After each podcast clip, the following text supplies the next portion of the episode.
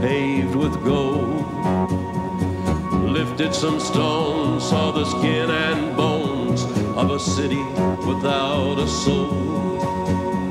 I stopped outside a church house where the citizens like to sit. They say they want the kingdom, but they don't want God in it. Yeah,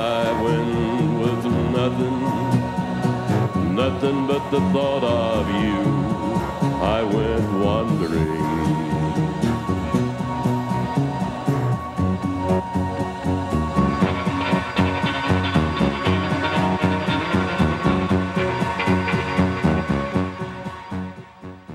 Live from the Mecca of Mormonism, Salt Lake City, Utah, this is Heart of the Matter, and I'm your host, Shawn McCraney. If you have family or friends who would like to watch the show from somewhere else in the world, give them a call. Tell them to go to www.bornagainmormon.com.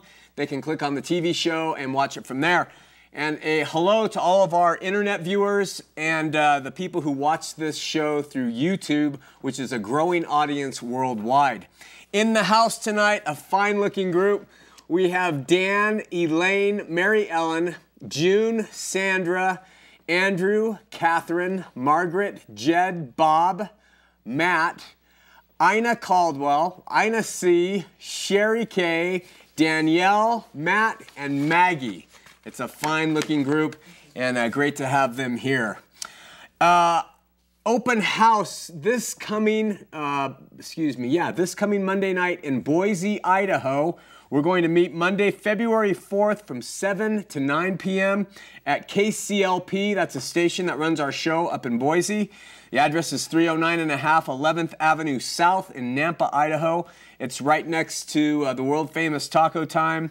Everybody is welcome. Also, we'll be having Pastor in the pub tonight at 500 South, uh, 250 West in downtown Salt Lake City. So we'd love to see you there. In the LDS news, I'm going to try to explain this quickly. Uh, hopefully, I can do it. But the topic this is an Ag Wheat Weekly, Agriculture Weekly, and its title is Farmers Face Off with LDS Church.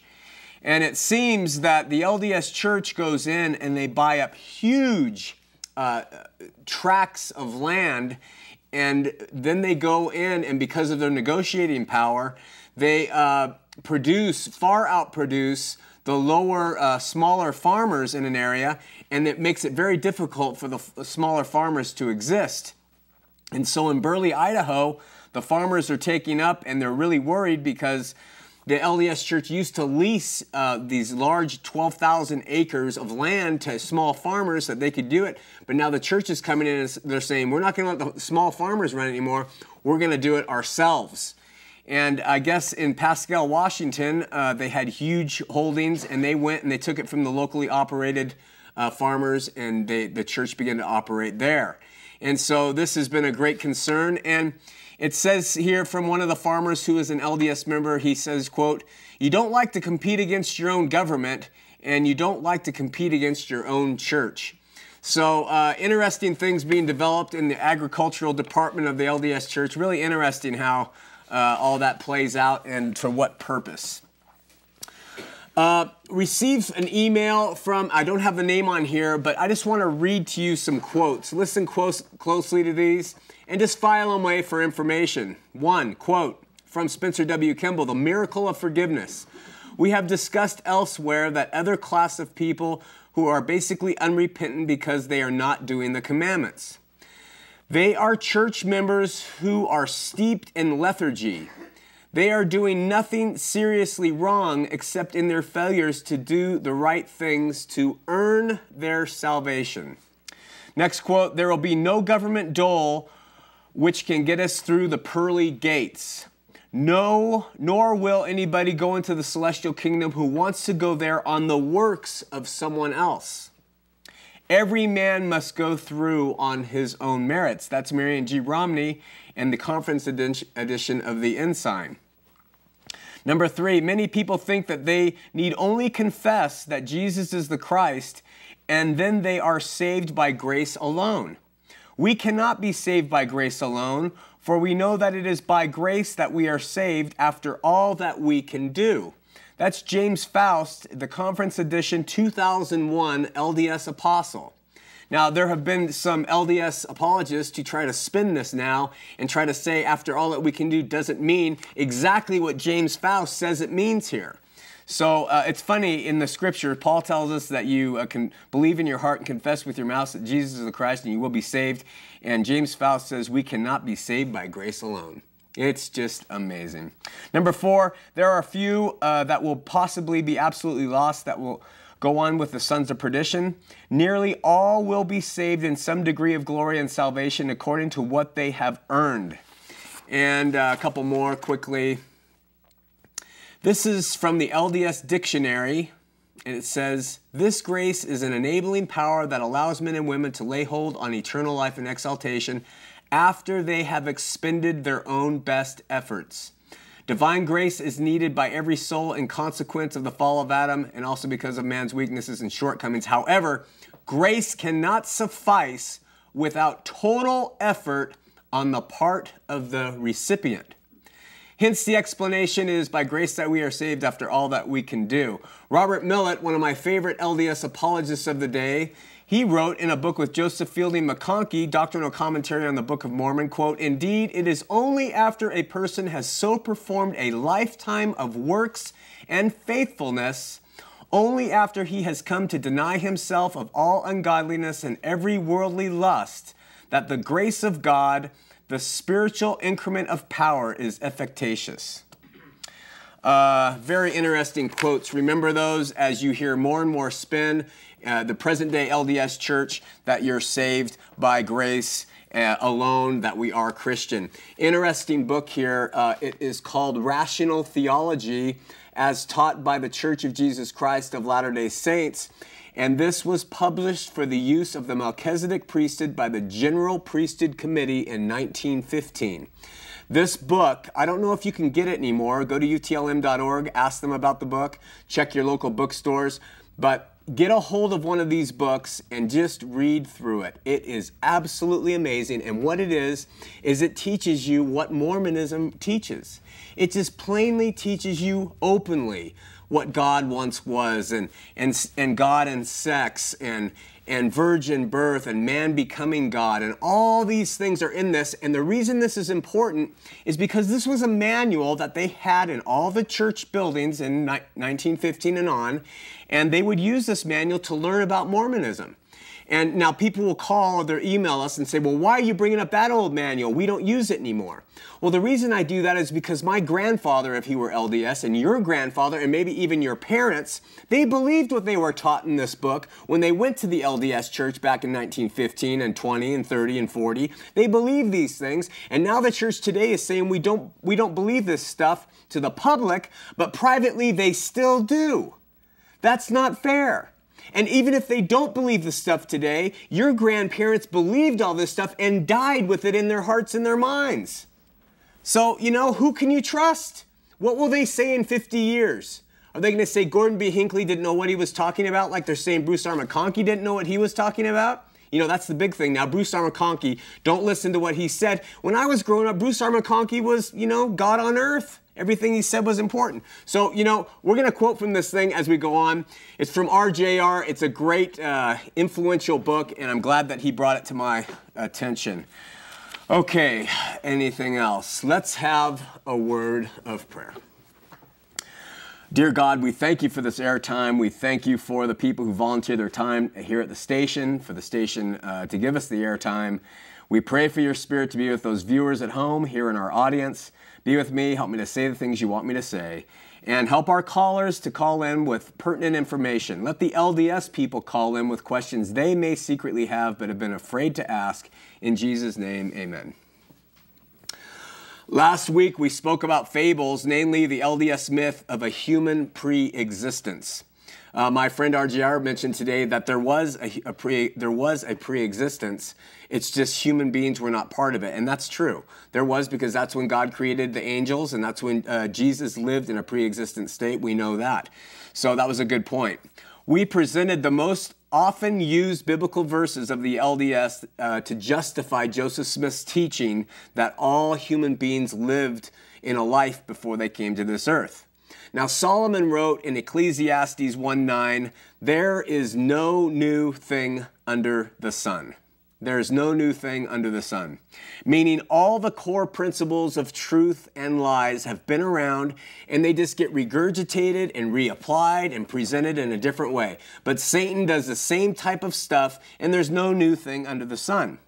Because of time last week, I ran out of the ability to quote the final passage the LDS used talking about the preexistence, and that's in John 9, verses 1 through 3. So let's review that, talk about that. We'll close up that preexistent talk, and then we'll move on to tonight's subject quickly. All right.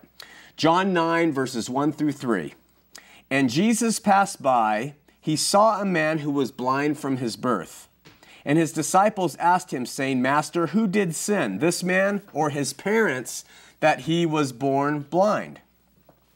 Many LDS believe that this passage proves that we lived in a pre existent state before this life because the only time this man could have sinned, having been born blind, was in a case of a pre existence. The most simple explanation comes from Bible commentator Lightfoot, who's renowned Bible commentator, who notes that the Jews believed that a child could sin in utero. That was a Jewish fable that a child could commit a sin while in the mother's womb. So, this is a, a, simple explanation of that passage, but it's not the only explanation, so let me give you a few other. Um, the fable of a pre existent state for man has been around a long time before Joseph Smith incorporated it into his Mormon teachings. The, but the Pythagoreans believe that all men were sent, in, men and women were sent into bodies for the punishment of some sin which they had committed in a pre existent state. This is a very Greek or Hellenistic concept this idea of the gods being there and people being there and this pre existent stuff. Interestingly enough, the LDS Church claims, Dallin Oaks claims, that Christianity has been corrupted because of the infiltration of Hellenistic ideas, and that Joseph, uh, but Joseph himself embraced one of the biggest Hellenistic ideas around, and that is that of a pre existent state. The Christians never touched that one, and that's purely Greek, purely. So, with the disciples understanding, understandingly, and possibly having been influenced by the Greek uh, teachings of the day, they questioned the Lord about this. They said, This guy, was he born blind? Did he sin or did his parents? And uh, speaking to his chosen disciples in John chapter 15, verse 3, Jesus says something that's very important. He says, now you, talking to his apostles, now you are clean through the word which I have spoken to you. What he meant was, you have learned errors and falsehoods your entire life. You came and you sat with me, and I have, through my word, you are clean. You now have the truth, and you can take this truth out into the world and share it. The question of the disciples were not always doctrinal truths. Uh, in fact, they were often full of errors. But it's the Lord's response to these questions where we find our truths. Just because it's in the Bible and the disciples say, Did this man sin or did his parents that he was born blind? That doesn't mean that it's a truth. It doesn't mean it has any basis in truth. It means that they had some error, some erroneous thinking, and Jesus set them straight. The Hindus believe uh, that most of their misfortunes arise out of sins from a former life. Uh, very common. They will say, "Oh, I'm a former birth. I must, in a former life, I must have done something terrible to experience such pain in my life today." Very common. Even some Jewish rabbis have, at some time in the remotest of antiquity, believed in a pre-existent state. But this does not make it true. Idol worship has existed from antiquity. Polygamy has existed in primitive societies and in cultured societies. That doesn't make them right. Origen, in the apocryphal book, Book of the Hebrews, has the patriarch Jacob say, I am an angel of God, one of the first order of spirits. Men call me Jacob, but my true name, which God has given me, is Israel. And many of the Jewish doctors and scholars believe that the souls of Abraham and Adam have come back and they have infiltrated into some of their great leaders. Fanciful thinking, yes. Fables, absolutely. Philo, I'm giving, I'm saying all these things for a reason. Philo taught that the air is full of spirits and that they will join themselves to bodies to get through this life, and that some will refuse to join and they, re, they re, remain spirits. Josephus taught that the Pharisees believed that the souls of those who were pious were permitted to reanimate human bodies. Because their name is Origen or Philo or Augustine or Josephus, it doesn't mean that what they thought or wrote is correct. Gosh, all of it is evidence of misguided thinking. Now, this is a very important point, and this is why I've stayed on this for a second. LDS apologists today are fighting with Christians and they're defending their LDS teachings by saying your own early church fathers, like Origen, taught that there was a pre existence. Uh, Philo taught, Josephus says they taught, the Hindus have believed in pre. It is true, it's true. Let me tell you something about that. Christian church history stinks, all right?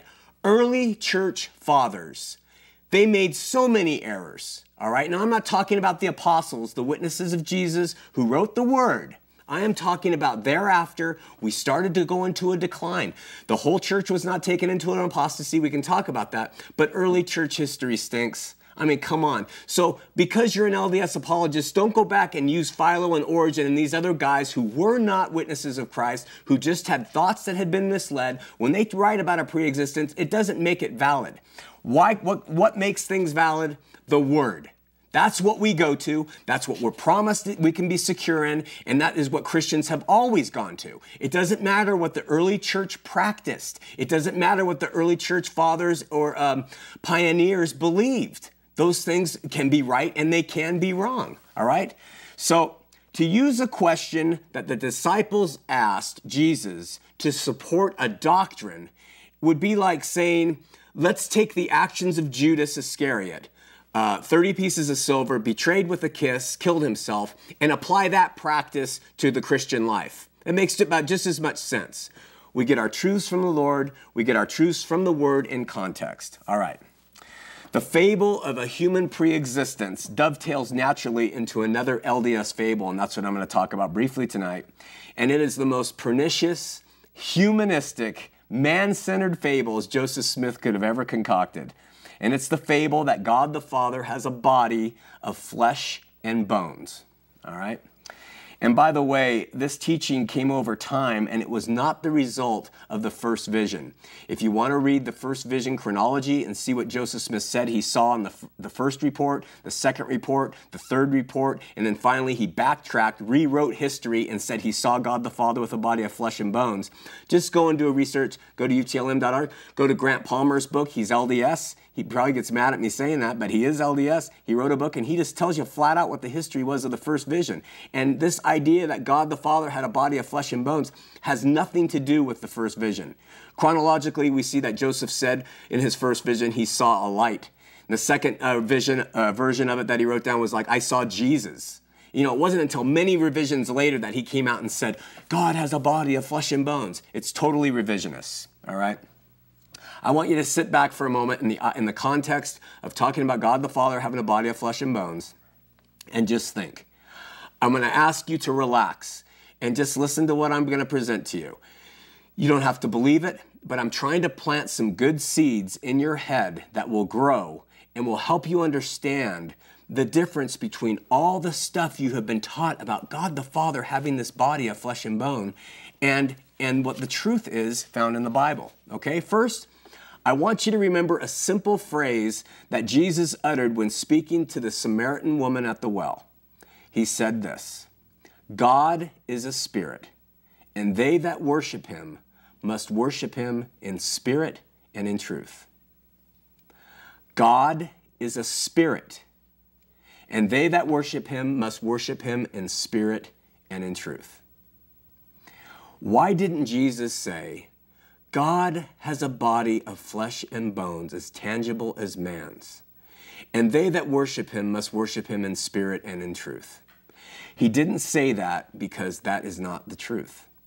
Do you realize what you are doing when you believe a man who refabricates his history, teaches you that God has a body of flesh and bone, and you discount and you discard the teachings of the Lord who said, God is a spirit and you must worship him in spirit and his truth. Why is this so important? Maybe some of you are saying, well, does it really matter? When I die, I'll find out he's a spirit, or when I die, I'll find out that he has a body, whatever it is. It doesn't really matter as long as I believe in him, right? Here's the problem is when you buy into an idea that God has a body of flesh and bones and you really buy into that one, the next one you're going to buy into is that you came to this earth to get a body from a pre existent state so that you could be just like him which leads you to another fable that with that body, you have to uh, earn your salvation because this is a test. Okay, so you buy into that fable, and then that leads you to the next one where because you're earning your salvation, Jesus is not as important to you as he is to born again Christians. And then you run into the final fable that will really kill you, and that is that you're going to become a God and become just like him.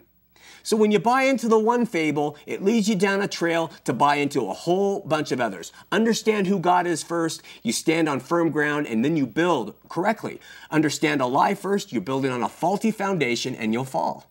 All right? The next thing I want you to consider is why did Jesus come to this earth? Okay? Why did Jesus come to this earth? John 1:14 said, "And the word, who is Jesus, was made flesh and dwelt among us. And we beheld his glory, the glory as of the only begotten of the Father, full of grace and truth. The Word was made flesh. Okay? Isaiah 45 says, Old Testament, and the glory of the Lord shall be revealed, and all flesh shall see it together. This Shekinah glory of the Lord will be revealed, and it will be put in a physical body. All right? Galatians 4 4. But when the fullness of the time was come, God sent forth his son, made of a woman. Okay? There's an important thing to understand here that the condescension, condescension of God was in his son coming down and taking on this flesh like you and I have so he could go through these things and suffer for us. All right? You read Colossians 2 9. For in Jesus dwells all the fullness of the Godhead bodily. Those of you who don't believe in the, uh, in the Trinitarian concept, don't believe that Jesus was God, in Jesus dwelled all the fullness of the Godhead bodily. Bodily, it's important. 1 Timothy 3:16. And without controversy, great is the mystery of godliness. God was manifest, made and shown in the flesh. Okay? You see, Jesus came from that pre existent life as God, as the creator of all things, and he subjected himself to this life, this world, and he revealed to us who God was. And why did he do that? Because we couldn't see God, the Father. He was not visible to us. John 1:18 No man has seen God at any time, the only begotten son which is in the bosom of the Father, he hath declared him. John 5 37, and the Father himself, which hath sent me, hath borne witness of me. Ye have neither heard his voice at any time, nor seen his shape. Jesus came to reveal the Father to us. 1 Timothy 1:17 Now unto the King eternal, immortal, invisible, the only wise God be honor and glory forever. Speaking of God the Father, 1 Timothy 6:16. This is speaking of God the Father, who only has immortality, dwelling in the light which no man can approach unto, whom no man hath seen nor can see, to whom be honor and power everlasting. Hebrews 12 29 says, God is a consuming fire. When Jesus went to the Mount of Transfiguration, his glory was shown. That consuming fire of him being God came out, and it caused his uh, Peter, James, and John to say, you know, bow their heads. Can we make tabernacles for you to be in? We can't even stand this thing. And that was his transfiguration. Why did Jesus come? Before you take your last breath, you want to know. Finally, I want you to consider one last thing, and that is the universe. Consider this unimaginable, expansive universe in which we live. We have a guy named Ken the astronomer who comes to pastor in the pubs with a laptop. I've talked about this before. And he said, Shawn, come here. He's not necessarily a believer in the things I believe in, but he is an astute man. And he said, Come here, I want to show you some Hubble telescope pictures. I've talked about this before. And he brings up a picture on the screen, and there is a picture of our galaxy. Something like 250 million stars, planets, and suns. That swirling thing, it's that swirling thing, has a little tail. And he says, This is all the stars and the planets. And he says, Out here, right at the end of that tail, is a little tiny dot, and that is Earth. I'm like, wow, 250 million stars in that picture. And he says, Oh, wait, I'm not done. And then he clicks on another Hubble telescope picture. And he says, Shawn, I want you to imagine that you take your fingers and you make about a square inch and you look at the night sky. You just take one square inch and you look through that square at the night sky. He said, That's what's represented on this picture and he brings it up, and there on that one square inch of the night sky, talking about the whole sky, one square inch is about, oh, what did he say? Let's see, about 250 to 300 galaxies like ours in one inch, deep space. And they're all different shapes and sizes, each holding 100 to 250 million stars and planets. And then he said, Oh, wait, I'm not done and he takes, uh, he takes a square of two inches down and four inches across. He says, Now look at this. This is a Hubble space picture. And he clicks it, and it takes forever to download. And finally, it comes up. And in that, we see another, uh, what was it, quarter of a million galaxies, each with 100 to 250 million stars, planets, and suns, all of different sizes, shapes, and colors. And the being who created this is supposed to be a man confined to a body with testicles and lungs, who, who has to use digits in his fingers in order to pick up a pencil? Do you realize that we're confined in a body of flesh? We are creations of this being that is expanding out like no other. And they're trying to tell you he's a man. This thing is man worship. I can't even, I, can you tell I'm passionate about it? We are to die and see the Shekinah glory of God. And Jesus, He did this for us. You have to come to understand you've been misled. And it's man worship. All of it is to get you to believe you are going to be a God. It's man worship. Finally, we're out of time. We're going to open up the phones 801 973 8820 973 TV20. As we go to the phones, let me tell you one more thing they do. The LDS love to go through the Bible, even though the Bible says no man has seen God at any time, even though it says God is not a man, even though it says we are creations, even though it says God is a spirit, they love to go out and they refer to uh, passages of Scripture, especially in the Old Testament, that talk about Hebraisms, which where it refers to God and the hands of God, or it refers to the right side of God or about him having back parts, or Moses spoke to God face to face as a man speaketh with his friend. Now, if we have passages of scripture that say Moses speaking to God face to face as a man speaks with his friend, but we have other passages that says no man has seen God at any time, or you cannot see God, and all these other, or God is invisible. You have to understand the linguistic uh, tools the Hebrews used when they wrote. It's so simple. But don't go back and pull out some verse, some verse that says, see, it says the hand of God here. Why would it say the hand of God? I mean, can you think non literally just for a second and imagine that might mean his power or the way he works? You have to take the book in context. And the problem is the LDS missionaries knocking on those doors. I go to the airport in the morning and there's 20 or 30 of them lined up and there's one of me going out, you know, and I look at them and, and I'm thinking they're just going out. I want you to know brother, you can become a God. God has, has a body of flesh and bones. Joseph Smith saw him. He, and we can read, and all of that stuff is misleading and they're fables. All right? So let's go to the phones. Uh, operators are taking calls. While they're doing that, let me read a couple emails from Darren. Darren B., a great supporter in sending information. He says that the LDS, uh, he suggests that if the LDS could get rid of the Bible completely, they would. How does he justify this?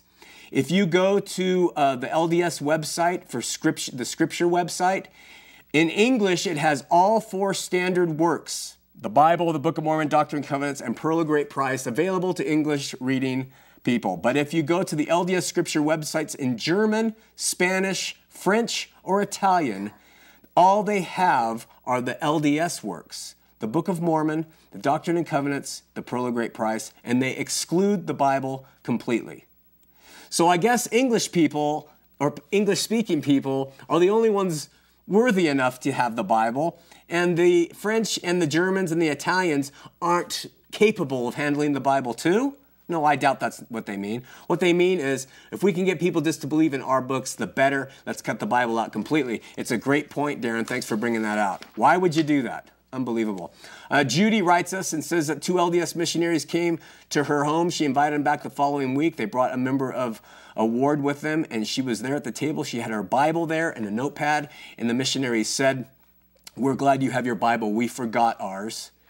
And, uh, and then they uh, didn't come back. And I just made the comment to her that shows you a couple things. In general, not always, but generally, the Bible remains the bastard child to the LDS church. They can knock on your door, they can set an appointment, and they can come and teach you the gospel without ever touching the manual. Why? Because they're giving you their own version and it doesn't matter what's written in that thing. And the second thing, they have no problem meeting with you and giving you their version, these missionaries, if you know this, if you've memorized the Bible. It doesn't matter because they have the truth in their minds, and it doesn't matter what you show or say to them. They know, they know, they know the truth. And so, therefore, it doesn't matter what you have, and that's how they can show up to your house. And you can have a Bible, and they can just talk to you and, and tell you what their truths are and really not care what the evidence shows. So, good email, Trudy. Uh, quickly. Um, oh. Oh, no, I won't answer that. Oh, final one. A pastor named Craig in a small town. He says that the uh, churches in the area are doing some ecumenical services on special occasions. And uh, in the past year, the LDS Church is showing increased interest in joining these services. What are my thoughts on these concerns? And what do I think about the LDS Church joining forces in these ecumenical services? And I think that they, uh, when I was on the High Council in the LDS Church, they started that a number of years ago to try to get in. And their, all their reasoning was they have to see that we're Christian too. We have to show them that we're not strange and weird. And uh, so we got to get in there. And anytime they would have a community event, they had a a community church community event coordinator in a stake who would go out and he would participate and bring other people with him. And it was just to show the other churches we're all the same. And you're going to get the, um, the you're not going to get the deep mormonism at those things. You're going to get the public mormonism. But ecumenical uh, gatherings they benefit wolves. They don't benefit sheep and so I would strongly suggest you would uh, refrain from uh, inviting them or having them in there. Now, that doesn't mean people, but it means church representatives coming into a group of Christian churches. I would, I would say uh, absolutely not.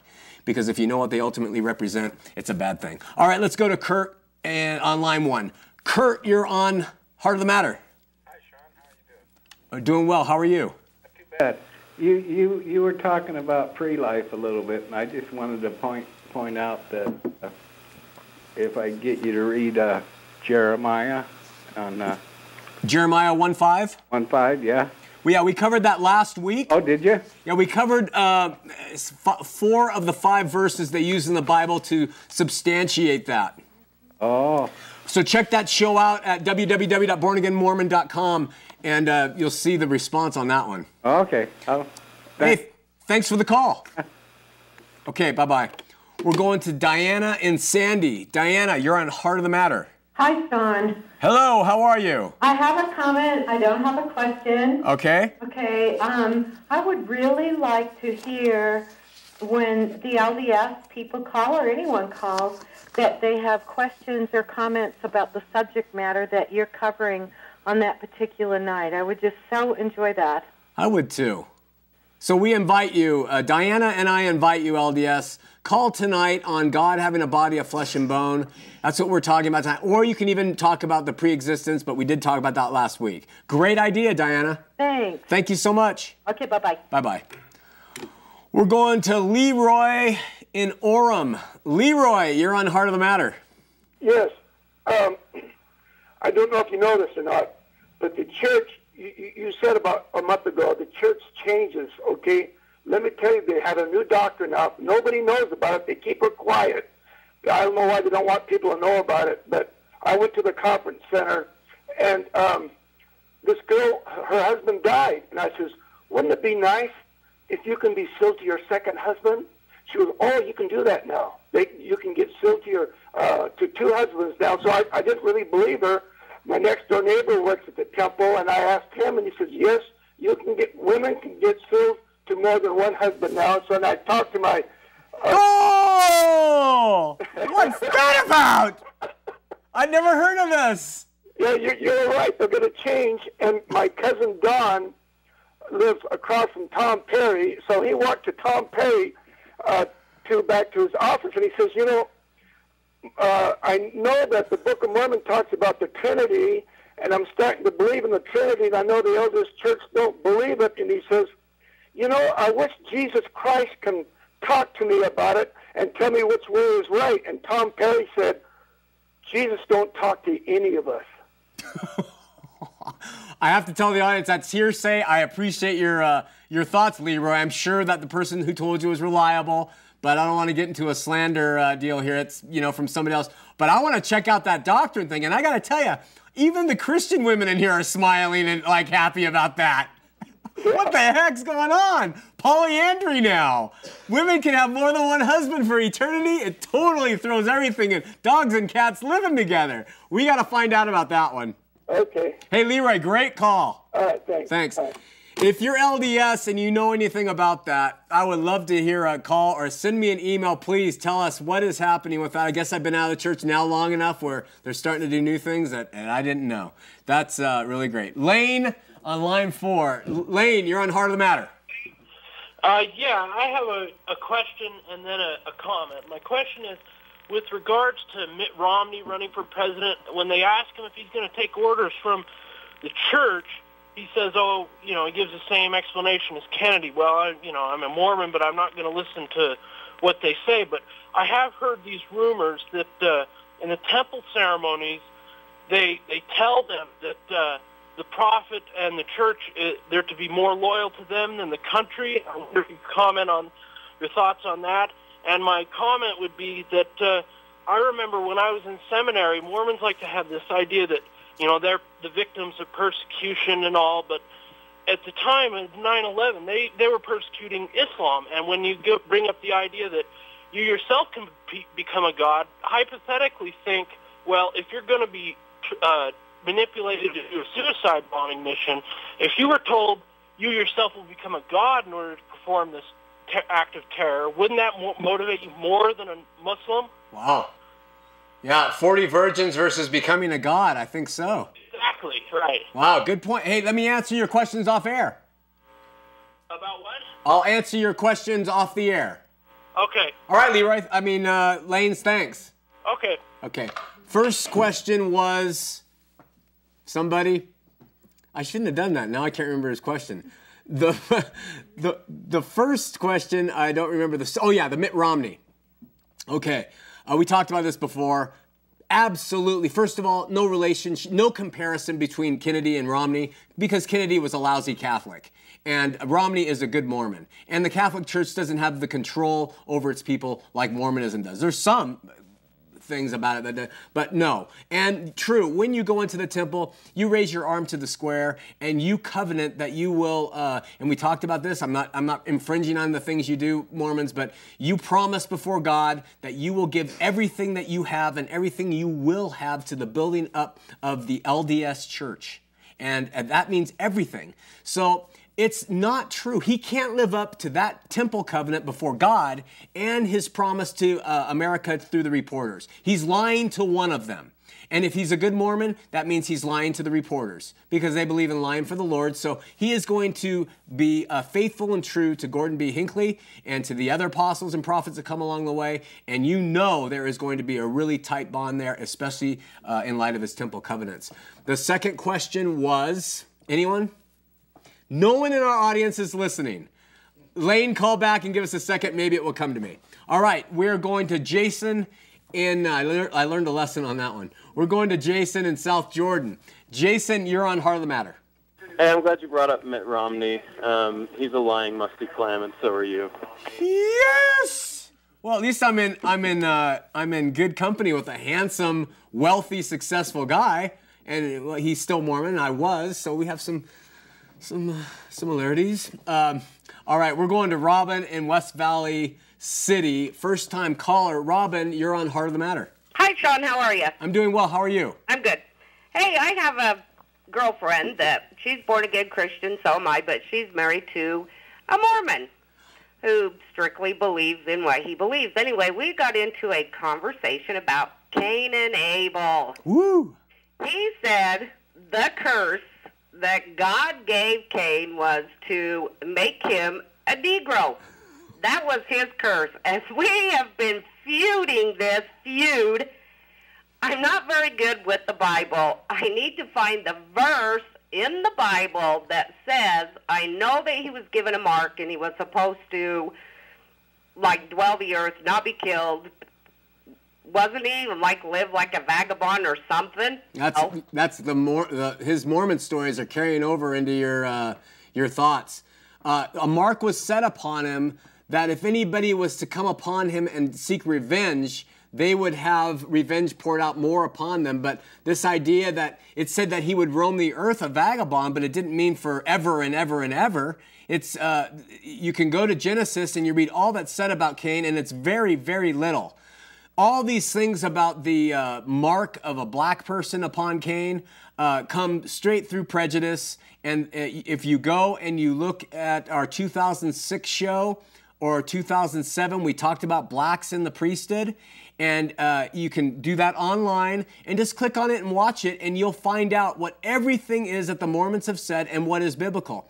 If you don't have, uh, uh, if you can't download the show for some reason, go to www.utlm.org and, and just look up the topic Blacks and the Priesthood, and you'll learn everything about it. It's very simple. It'll take you 15 minutes, and you'll get an exhaustive response to that. But the LDS, what they do is they just take certain scriptures and they take it and they twist it. We've talked about twistianity. Every single thing they have taken that's Christian and they've twisted it. And the mark that was put upon Cain, it never says it's skin, never says anything about that. I know that. Yeah. So uh, your friend is absolutely wrong biblically, and he gets all his information from Joseph and Brigham. By The Book of Mormon. uh, the Book of Mormon doesn't talk about uh, Cain uh, that much, but you'll find more of that in the Book of Abraham, in the Pearl of Great Pr- Price, which is really what gives you most of the ideas about Cain and, and blacks in the priesthood. Well, the curse was that anybody that came around Cain Wasn't to kill him for his crime. wasn't to? Yeah, was not to kill him for his crime. Okay. Yeah. Yeah, and uh, nothing about skin.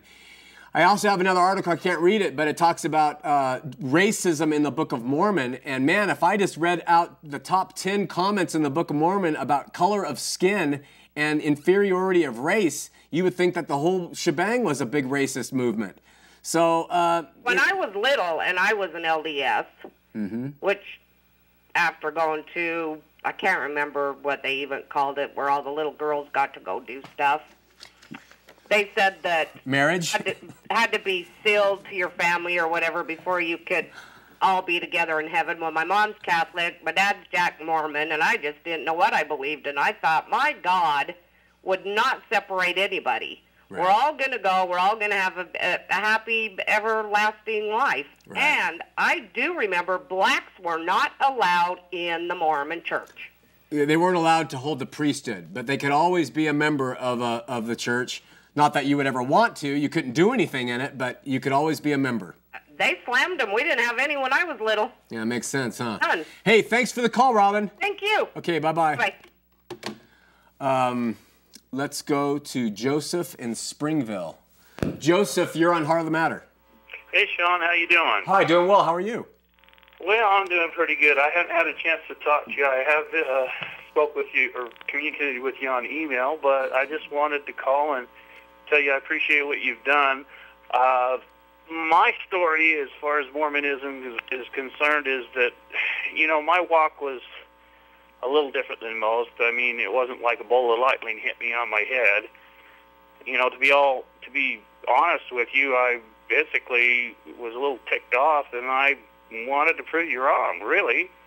And as I just kept studying and and reading the Word, and and I come to realize that uh, I was the one that was wrong, and that wasn't an easy thing to do. But now that I have come to know the Lord and accept Him as my personal Savior, and and acquired a relationship with Him, it's been almost a year now since I first started my journey.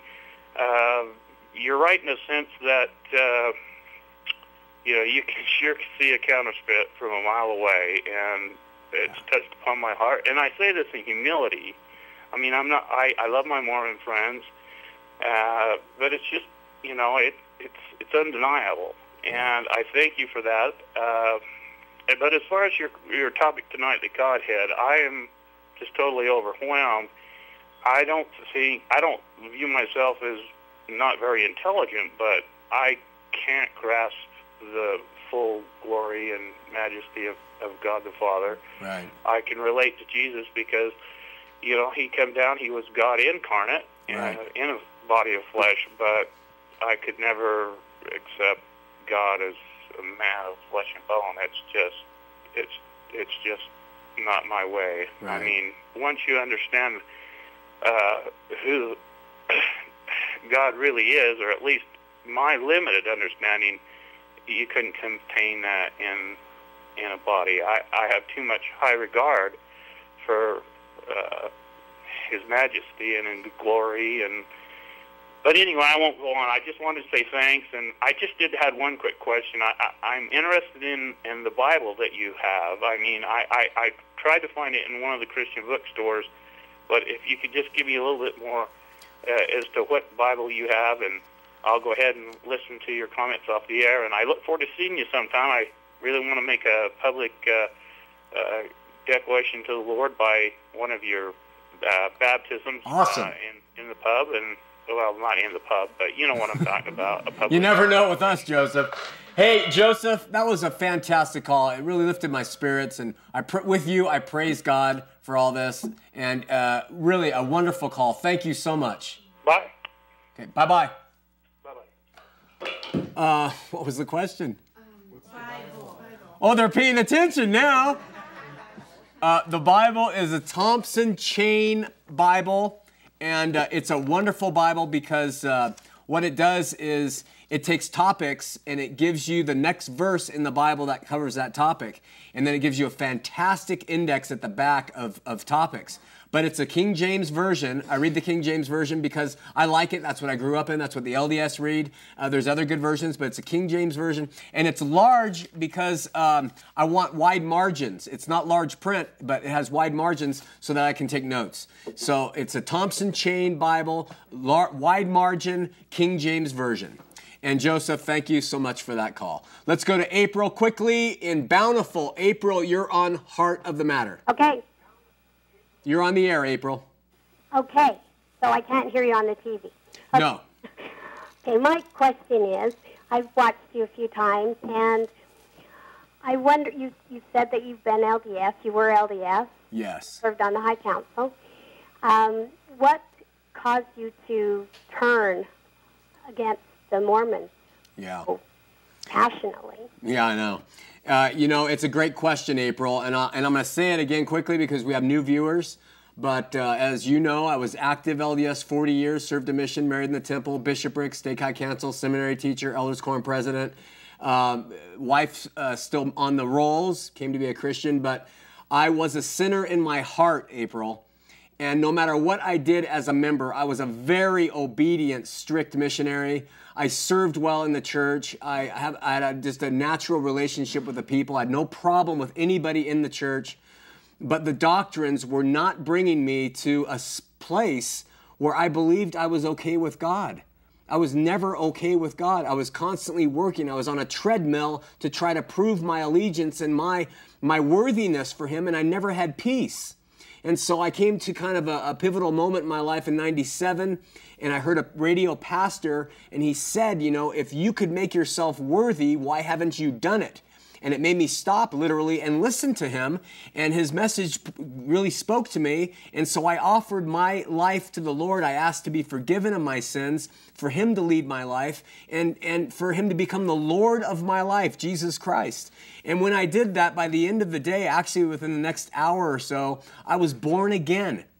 And I realized as a born again person, I stayed in the church another four years, but I realized that isn't taught. And the reason it's not taught is because they're taught you're born a child of God. Why would you need to be born again when you're born a child of God? Now, I know the Book of Mormon touches on it, but when the rubber meets the road, it doesn't come down to the members in the church. And so they wander about living by their own souls, living by their flesh, trying to do right, trying to do everything the church wants them to do, and no one knows that they're saved by grace. They think they're saved by grace and works. And so it just, I wrote a book, and long story short, I came on a TV show, and I'm passionate about it because I want them to experience the freedom I have. I don't want to battle with them. I, you know, I, I'm really very liberal actually, but I just know what Jesus is, and I know what the truth of the gospel and the Bible is, and I know what a counterfeit is, and it's a counterfeit. So that's the long story short. Can we send you a book? Well, I appreciate hearing that because I didn't, I didn't ever catch that from your TV show. Yeah. But I also wondered, I know you you believe that grace is all we all you need to be saved. Yeah. So, does a person not have to be anything different? Does he have to try to do something? Does Hitler get to be have the same blessings and glory as Mother Teresa? I mean, don't you have to live your life in a godlike way? Yeah. Don't It- you have to do something? April, it's a really good question, and let me summarize the answer quickly. When it comes to being saved, that means living with God in the Christian vernacular. When it comes to being saved, it is by grace. There is nothing you can do to add to your salvation, to ensure it better, or anything. Now, when it comes to your rewards, the mansion you'll live in, the crowns you're given, It'll be based off the works you've done, based on your love for Him, and those works will be placed on an altar and tried by fire. So, in a sense, what you're saying about how do, how you live is it is it important? Yeah, because it's gonna it's gonna predicate what kind of uh, crowns and rewards you will get. But as far as living with God again, which in the LDS terms is the celestial kingdom highest level, uh, there is nothing you can do. Nothing but believe on Jesus Christ and confess with your mouth, and that's it. And that's a very big difference between the Mormons and the Christians. Mm. Does that help? I yeah, I disagree, but that's okay. All right, we'll keep watching. We'll keep talking. Thanks a Can I, hey, can I send you my book? Bye bye. Wait, wait, wait. What? Can I send you my book? Um, Come on, it's not anti-Mormon. it's not anti-Mormon. I promise you. Okay, send me your book. Okay, stay on the line, and operator will get your uh, address. All right. Okay, hold on. She's on line two. We're going to Jeff on line one. This might be fun. Jeff, you're on Heart of the Matter. Hey, how are you doing? I'm doing well. How are you? Good, doing very good. Excellent. Hey, I just had a, a a question for you, and the question that I had was that you know, um, sorry, I have to turn the TV down here. Yeah. Is that the you know we're kind of battling between Christians and Mormonism, Uh-huh. and that's and that's kind of what I've what I've gathered. This is the first time I've actually seen the show. Oh. So I mean that's that's all I'm gathering, and and that's what I'm trying to sort out. Yeah, that's what it is. It's in the first commercial we did. We said what we do is we compare and contrast present day Mormonism with biblical Christianity. Okay. Yeah, and so what I do is, having been both, uh, I, we just go through and, and where, where Mormons say we believe this, I point out whether they do or they don't, and uh, really that is the crux of the show. Hopefully, along the way, more Mormons will become biblical believing Christians, whether they stay in the LDS Church or not. Oh, sure. No, I understand. Yeah. But in in contrast with that is that uh, another concern that I have is is that you know I, I just I don't foresee that Christ would have or has ever you know torn down another religion. And I'm not saying that you're tearing them down, but you're you're trying to detour people from that. Um, what do you? Because of, of your experience. Yeah, Jeff. What? I, and I'll have to say, I'm LDS. I've been on a mission. You know, all of that stuff. Surprise. my experience was, you know, my conversion. Yeah. And, and I believe, just like you do, that I, you know, I've, I have to be born again, Yeah. and that and that I have to believe in my heart and and have it's not about doing everything that the LDS Church says to do, but it's about living the way that I should and feeling good about the things that I do and not living by the rules or living by do you know what I mean? I know what you're saying, Jeff, but and I'm not I'm not I'm not uh, speaking specifically of your experience or your opinions or thoughts, but the LDS Church doctrinally teaches something that is different. And what it teaches is you have to have the new and everlasting covenant. You have to be sealed to a person in order to live with God the Father again. Okay, so that is based on merit and works alone, not to mention everything else that they heap upon the plate. But I bring that one up because it's irrefutable. And so when you talk about us sharing the similar experience and the same type of beliefs, we really don't. And that's what the whole show is. I mean, we're almost done our 100th show. And I've yet to have a Latter day Saint call and just really lay it out how we really do believe the same things or or admit that we don't and, and, and that we're not Christians and we stand up and proudly about it. Oh, know? sure. And, and, that's not my objective isn't to call and, and say, oh, hey, you're not Christian. Right. And, and you're not this and you're not that. Right. But my objective is just to say that, that I really believe in my heart just like you had had testified to me. Right. That you really believe in your heart that you've been saved and that you feel you feel comfortable with I don't have any dispute with you on that Jeff because who am I to say that you uh, as a Latter-day Saint or a Catholic or uh, whatever doesn't know the Lord in his heart? I mean I I, I have no dispute definitely not a teaching that I mean you're not going to be able to live with with God just because you're not married well that's not true that's not true, Jeff. According to doctrine, that's not true. Now, maybe in your heart, that's okay, but in the doctrine, that's not true. Where at, though? Oh, read your Doctrine and Covenants. Read 132. That starts off talking about the new and everlasting covenant. Oh, sure, in, sure. I mean, you have to be sealed by the priesthood, by an official priesthood holder, in order to live with God again. You have to. And so that's, I mean, you can live in the celestial kingdom, but you cannot live with the Father again. I, uh, you know what? We have no time left, one minute, but I love your call. Keep watch. Can we send you a book? I appreciate it very much, and, and God bless you. I Thanks, Jeff. Can we send you a book? Hope that, that everything goes well. Can, can we send you a book? You're more than welcome to send okay. me a book, sure. Stay on the line and we'll send it off to you. Okay. Thank, line one. Thanks, Jeff. Okay, we have the musty clam caller is on. We're gonna try and see if this, if our operators are picking out the musty clam or not. All right, Bob, you're on the air. Bob, hey, Shawn, what up? Not much. How you doing? Hey, I got a legit question this time. We're all sitting around taking BRs over at my apartment, and uh, we a couple of us have heard that uh, Cain is Bigfoot. Can you uh, confirm or uh, refute that? Um, I can't confirm or refute, but I can tell you that as a Boy Scout, we were certainly taught that.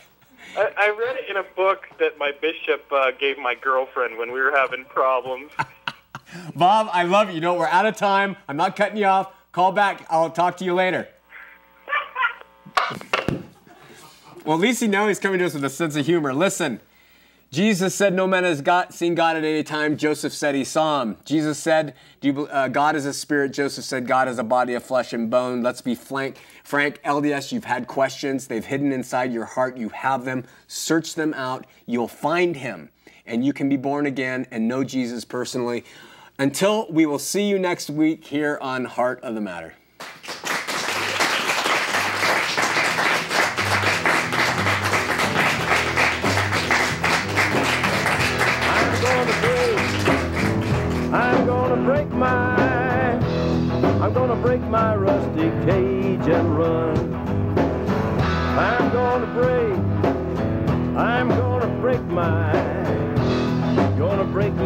Rusty cage and run.